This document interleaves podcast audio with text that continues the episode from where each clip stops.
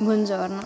Il verso di questa mattina è in Isaia 26:4, nella versione amplificata, che dice: Confidate, consacratevi, affidatevi, sperate fiduciosamente per sempre nel Signore. Perché il Signore, sì, il Signore è la roccia eterna, la roccia dei secoli.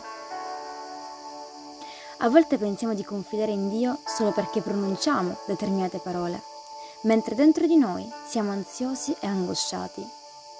Dichiarare di fidarci di Dio va bene, ma dobbiamo anche comprendere che possiamo sempre accrescere la nostra fiducia.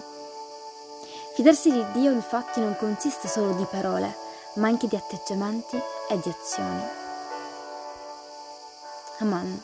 Che Dio benedica la tua giornata.